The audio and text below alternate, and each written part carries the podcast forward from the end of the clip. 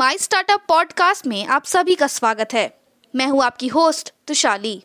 Corona virus अभी खत्म नहीं हुआ है। समझदारी अभी भी चाहिए।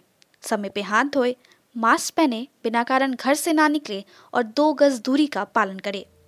याद रखें, ये घबराने का नहीं, लड़ने का समय है। हम सबको मिलके इस वायरस से जीतना है।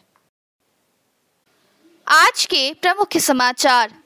पीएम स्वनिधि कोविड 2.0 ने महत्वाकांक्षी 30 लाख वार्षिक ऋण संवितरण लक्षण को बाधित किया। महुआ संयुक्त सचिव का कहना है। डीपीआईआईटी ने रिकॉर्ड पचास हज़ार स्टार्टअप दर्ज किए। ईक्यू ने ऋण वितरण छोटे उद्यमों में 375 करोड़ रुपए का निवेश करने के लिए विवृति के साथ समझौता किया। अब समाचार विस्तार से।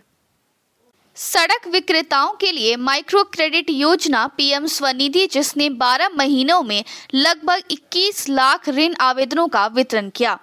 महत्वाकांक्षी 30 लाख वार्षिक लक्ष्य को हिट कर सकता था। उद्योग और आंतरिक व्यापार को बढ़ावा देने के लिए विभाग डीपीआईआईटी ने अब तक पचास हज़ार स्टार्टअप को मान्यता दे दी है।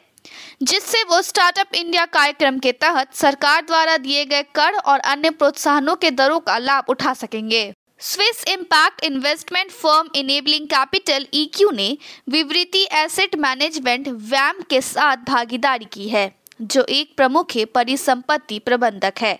संयुक्त राष्ट्र के स्तर, विकास लक्ष्य एडीजी को बढ़ावा देने और अन्य व्यवसायों का समर्थन करने के लिए 375 करोड़ रुपए तक का निवेश करने की उम्मीद है। दूरसंचार विभाग डॉट ने आज इस क्षेत्र में निर्माताओं के लिए उत्पादन से जुड़े प्रोत्साहन पीएलआई योजनाओं की इम्प्लीमेंटेशन पर दिशा निर्देश जारी किए। छोटे उद्यमों के लिए बैंकों का एक्सपोजर पिछले एक साल में काफ़ी हद तक। सरकार के सूक्ष्म, लघु और मध्यम उद्यमों एमएसएमई को सोवरिन गारंटी योजना के माध्यम से आकारात्मक ऋण देने के कारण बढ़ा है। पाँच वर्षों की अवधि में भारत सरकार की स्टार्टअप इंडिया योजना ने पचास हज़ार स्टार्टअप को मान्यता दी है। इन स्टार्टअप्स ने पाँच साल की अवधि में पाँच दशमलव पाँच लाख नौकरियाँ पैदा की हैं। स्टार्टअप इंडिया पहल 623 जिलों में फैली हुई है। भारत में क्रिप्टो मुद्रा लेन देन पे भारतीय रिज़र्व बैंक के स्पष्टीकरण के बाद एचडीएफसी बैंक ने अपने ग्राहकों को पिछले ईमेल में अनदेखा करने के लिए एक ईमेल भेजा है। जो क्रिप्टो लेन देन में शामिल होने पे बैंक खाता प्रतिबंधों के उपयोगकर्ताओं को धमकी देता है। दक्षिण कोरियन गेमिंग दिग्गज के बैटल ग्राउंड मोबाइल इंडिया ने दो सप्ते की अवधि में गेम के लिए 20 मिलियन से अधिक प्री रजिस्ट्रेशन दर्ज किए हैं। खेल ने पहले दिन सात दशमलव छह मिलियन पंजीकरण दर्ज किए थे। डीजी साइट्स फंडिंग में दो दशमलव पाँच से तीन मिलियन डॉलर जुटाने के लिए एक एग्रीटेक स्टार्टअप डीजी साइट कृषि केंद्र निवेशकों ओमनीवोर और इंडी ग्राम लैब के साथ बातचीत कर रहा है। डिजीसाइट्स एक ग्रामीण पहला कंटेंट प्लेटफॉर्म है। वैश्विक निवेश समूह प्रोसेस एनवी एक दशमलव आठ बिलियन डॉलर में सॉफ्टवेयर डेवलपर्स के ऑनलाइन समुदाय स्टैक ओवरफ्लो का अधिग्रहण करेगा।